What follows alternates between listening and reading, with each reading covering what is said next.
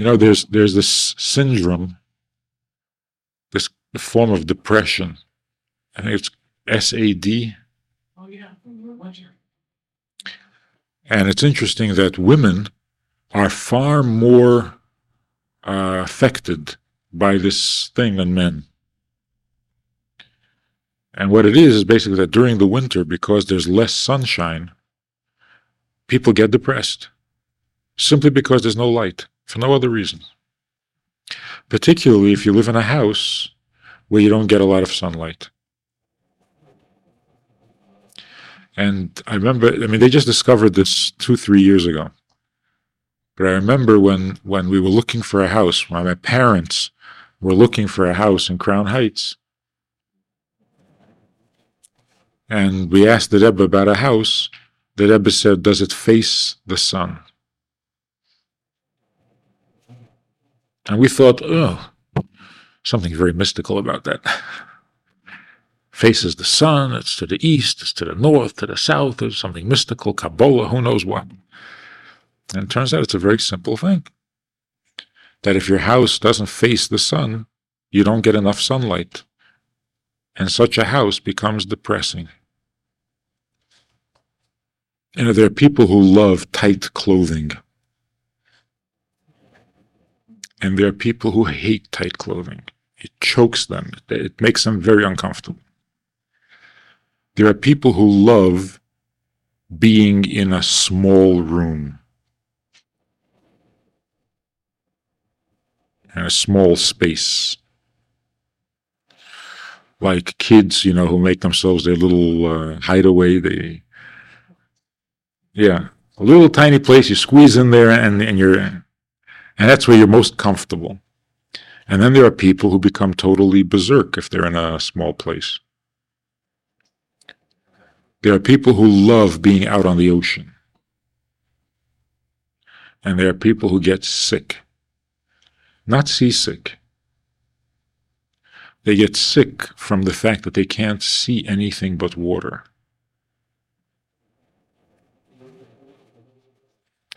In other words, there are people who, who want all those kinds of things that give them more definition. Tight clothing, a small place. Um, I want to be able to see the next tree. Like in a picture, for example. If you, if you take a, a course in photography, they'll tell you that if you see this beautiful lake and you just take a picture of the lake, it's a dull picture not a good photograph. What you're supposed to do is find an object that is close to the lens with the lake in the background so that you give, because just, just to see water is not an interesting picture. But if you find this interesting looking tree and you shoot through the tree and you take a picture of the lake, now you've, you know, you've, you've made, there's one picture in Israel won an award. This guy took a picture someplace on a hill in Jerusalem. He took a picture of this ugly camel head. Of a close up, really tight close up, this ugly eyes of this camel. But right over the camel's head, you have the whole skyline of Jerusalem. And it won an award. But if you had just taken a picture of the skyline of Yerushalayim, everybody does that, and it's boring.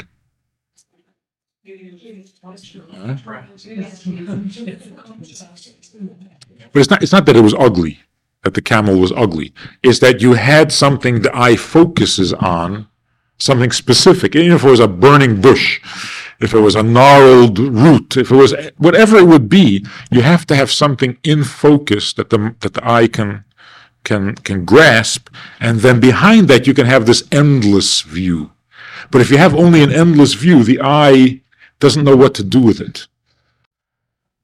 So there are people who love being out in the ocean because then they're away from everything. And then there are people who can't stand that. They can't be away from everything. They need something to hold on to. They, they need to see a tree a stone a, a house something. But just to see skyline makes them crazy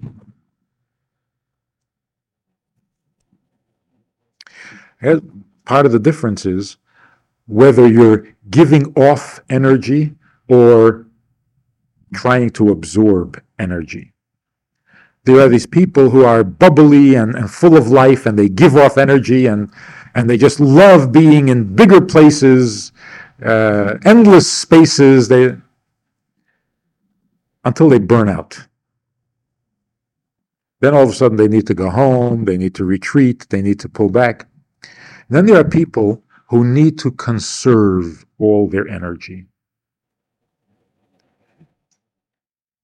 because they easily get drained of energy.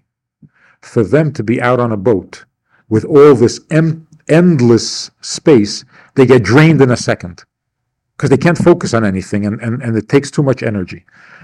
So they would much rather be in a little room than in a big room. They'd much rather have a really a really tight coat than a loose. Because the looser it is, the more you're giving out energy. Whereas if you tighten tighten up, close everything up, then you're conserving energy. I think the same same is true between day and night. During the day, your energies are dissipated. Your energies go everywhere because there's this and there's that and there's mu- music and there's noise and there's people and, and you just and, and all your energy is gone. And you hate it. Whereas at night the night kind of closes in on you and blocks things out so that you're dealing only with what's in front of you. So the smaller light uses less energy not only to burn it uses less of your energy Whereas a big light makes you give off more energy. They're afraid of, yeah, they're afraid of shutting down completely, of withdrawing their energy so much that they don't exist anymore. But I wonder if, if the same thing is going on, on on an emotional level.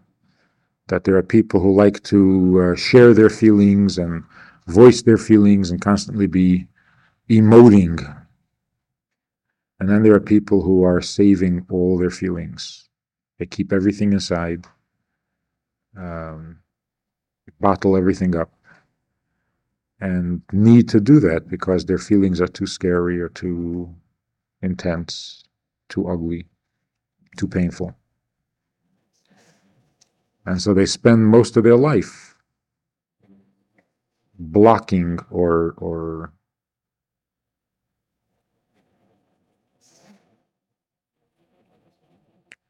creating uh, curtains around their emotions.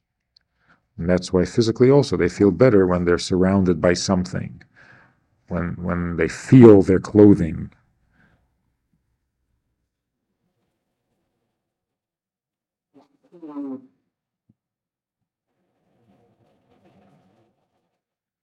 But then sometimes there also comes a point for such a person that because he's already so protected, and he's already so closed that if you put him in a closed place, it makes him totally crazy because it's already too closed, like choking.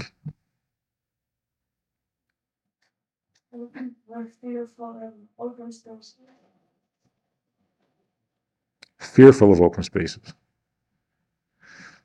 That could be the opposite kind of a person. A person who's always giving off and just can't anymore. They just can't shine so much. There are some people who, when they walk into a party,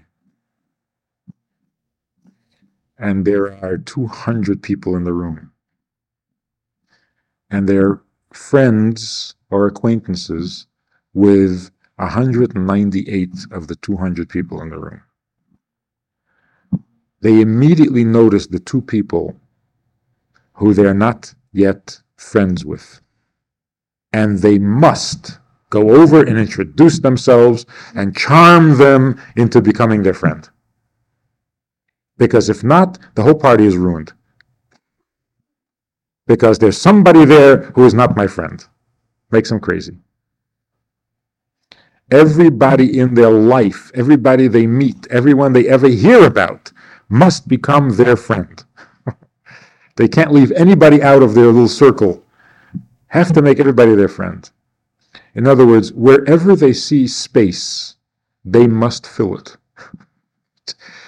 it takes a lot of energy.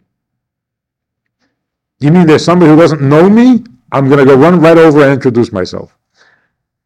I got to make sure that they know me.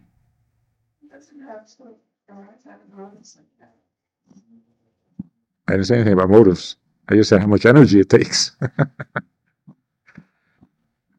I don't know what the motive is. No, but there is the opposite energy level. This person who must go out and talk to the two or three people who, who are not yet their friend have a lot of energy and and are and are anxious to use up that energy. Then you have the opposite per, the opposite kind of person who, if they know that in the room at the party there are going to be some people they don't know yet, they can't go to the party. They, they just can't, they don't have the energy to deal with new people, breaking new ground. They, they don't have the energy. They're not going to go. If it's only a couple of close friends, then, then, then they'll go because then they don't have to put out so much energy. But even if there's one person they won't know, it'll make them so uncomfortable that they won't, they won't go to the party. So it all depends on how much energy you have and whether you're saving it or throwing it away. There's a kind of person who will care. They'll go to the party. It will bother them very much that there are people there that they don't know and are not their friends, but they won't do anything about it. They'll suffer. Yeah. I'm not saying it is a mitzvah, but some people are that way. It bothers them that there's something to be done and they're not doing it. And some people would say, What do you mean, something to be done? Not interested. Why is it sometimes that uh, you're in a conversation with somebody and they say something wrong and you correct them and you get into a whole discussion and you debate it and you, you know, it's wonderful, you enjoy it. Sometimes you hear somebody say something wrong and you think, no, that's not true. It's not true, but ah, what the heck. I'm going to argue with you. Leave me alone. Because you just don't have the energy to. Don't think it's good advice. You're going to say, no, I can't do that. But, uh, you get into a whole conversation. Then there are people who, th- who think, well, maybe that's good advice. I'll, you know, maybe I'll think about it. And then there are people who think to themselves, this is terrible advice, doesn't make any sense whatsoever. But I don't have the energy to argue. So, yes, yeah, very good. Thank you very much. Yeah. Excellent idea. Excellent idea. Thank you very much.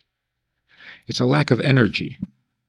You know they're wrong because your mind has got the energy to focus on the issue and, and, and decide whether it's good or bad, but you don't have the emotional energy to get involved in a discussion. So you're thinking, never heard anything so dumb in my life. And you smile and say, thank you, very, very good idea. Well, there can be many reasons for things. I'm, I'm talking only about one consideration. The, what, what your energy level does to you. Because of a lack of energy, you will become the kind of person who would rather say, yes, yes, it's a good idea, even while you're thinking it's a dumb idea, because you don't have the energy to argue. lack of energy can can be a total lack of energy where you just don't have the energy for anything which is kind you know when you're exhausted when you're really exhausted you have no energy for anything but then there's this chronic kind of exhaustion where you don't have energy in certain areas of your life. For example we're talking about people who don't have emotional energy. Their mind is alert and they figure things out and they you know they got the the whole thing but they just don't have the energy to talk about it with somebody else because that takes emotional energy. By the same token they can sit and talk about how wonderful somebody is They'll sit there and tell you, I just love that person. They're so good. They do this and they do that and they have this and they have that. Have you ever told that person that you love them? Mm-mm. Why not? I can't. They, the, the emotional energy that it takes to express love, they don't have. But in their head, they have it worked out as to why they should love this person and why they love this person and what there is to love about this person in their mind they've got it they love their per, they love intensely in the mind but it can't come out in the heart and then you have the opposite you have people who have emotional energy, but no mental energy. They have no mental energy. These are the people who love people. They get they get terribly depressed when they're alone. They love to be with people and they love to go to parties and they want to spend all the time with you. But you try to discuss something with them. Ask them a question. They get upset. Come on, stop it. We're having fun. Yeah, but I just want to ask you a question. No, don't ask me no questions. Not because they're stupid. They don't have the mental energy to deal with a mental pro- issue. And that happens a lot to, to college students. The brain collapses. It's overworked, it's exhausted, it doesn't want to hear about anything. All they want to do is get drunk. That's all they want to do. Just let's get drunk. So their emotions are all over the place. Their brain on vacation. And this can last for years. Is that burden? No, that's a balance. I'm not saying everybody gets burnt out. But when when you do get burnt out, you get burnt out where where you've been using most of your energy. So if you've been using a lot of mental energy, you burn out just in that area. But everything else you have energy for. So you become an animal. So When they're burnt out, yeah. Then you go to the opposite extreme. You, you want to get as far away from anything intelligent as possible. Because intelligence uses the mind and your mind is burnt out. So you want to do just the dumbest things in the world that won't force you to use your brain. Now, but this is a, this is a, a typical thing that when a when when a person is uh, exhausted on a on a mental or spiritual level, they go for relaxation to the opposite extreme, and that's why you find sometimes very spiritual people, and all of a sudden they become animals or very intellectual people, and all of a sudden they become werewolves because uh, they overdid it. In everything, there's always the combination, the balance. The reason, the kavana for the mitzvah, and just doing the mitzvah. Or Torah with derech eretz is a good combination. Everything's balanced. Smoking, is that Levin? I think at this point it is. As long as there was some doubt as to whether it really was um, unhealthy, dangerous. As long as there was some doubt, you could argue. But when you know that something is dangerous, then it is an Aveira. I don't think there's any doubt anymore.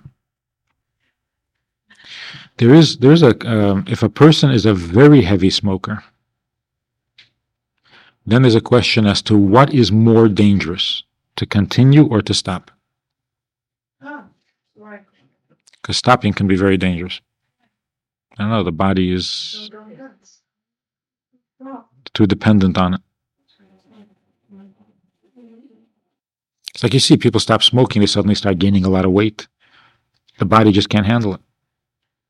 So for some people, I mean, allergies is mild. For some people, they develop heart conditions because they stopped smoking. So it can be, it can, I mean, for an older person who has, yeah, for an older person who has smoked heavily all their life, to suddenly stop could be, could be pretty dangerous. But other, other than that, there's no question that smoking is dangerous. Not everybody who jumps out of airplanes breaks his leg. It's still a dangerous thing to do. Not everyone One of my sex without useless. Promiscuity is dangerous, not sex.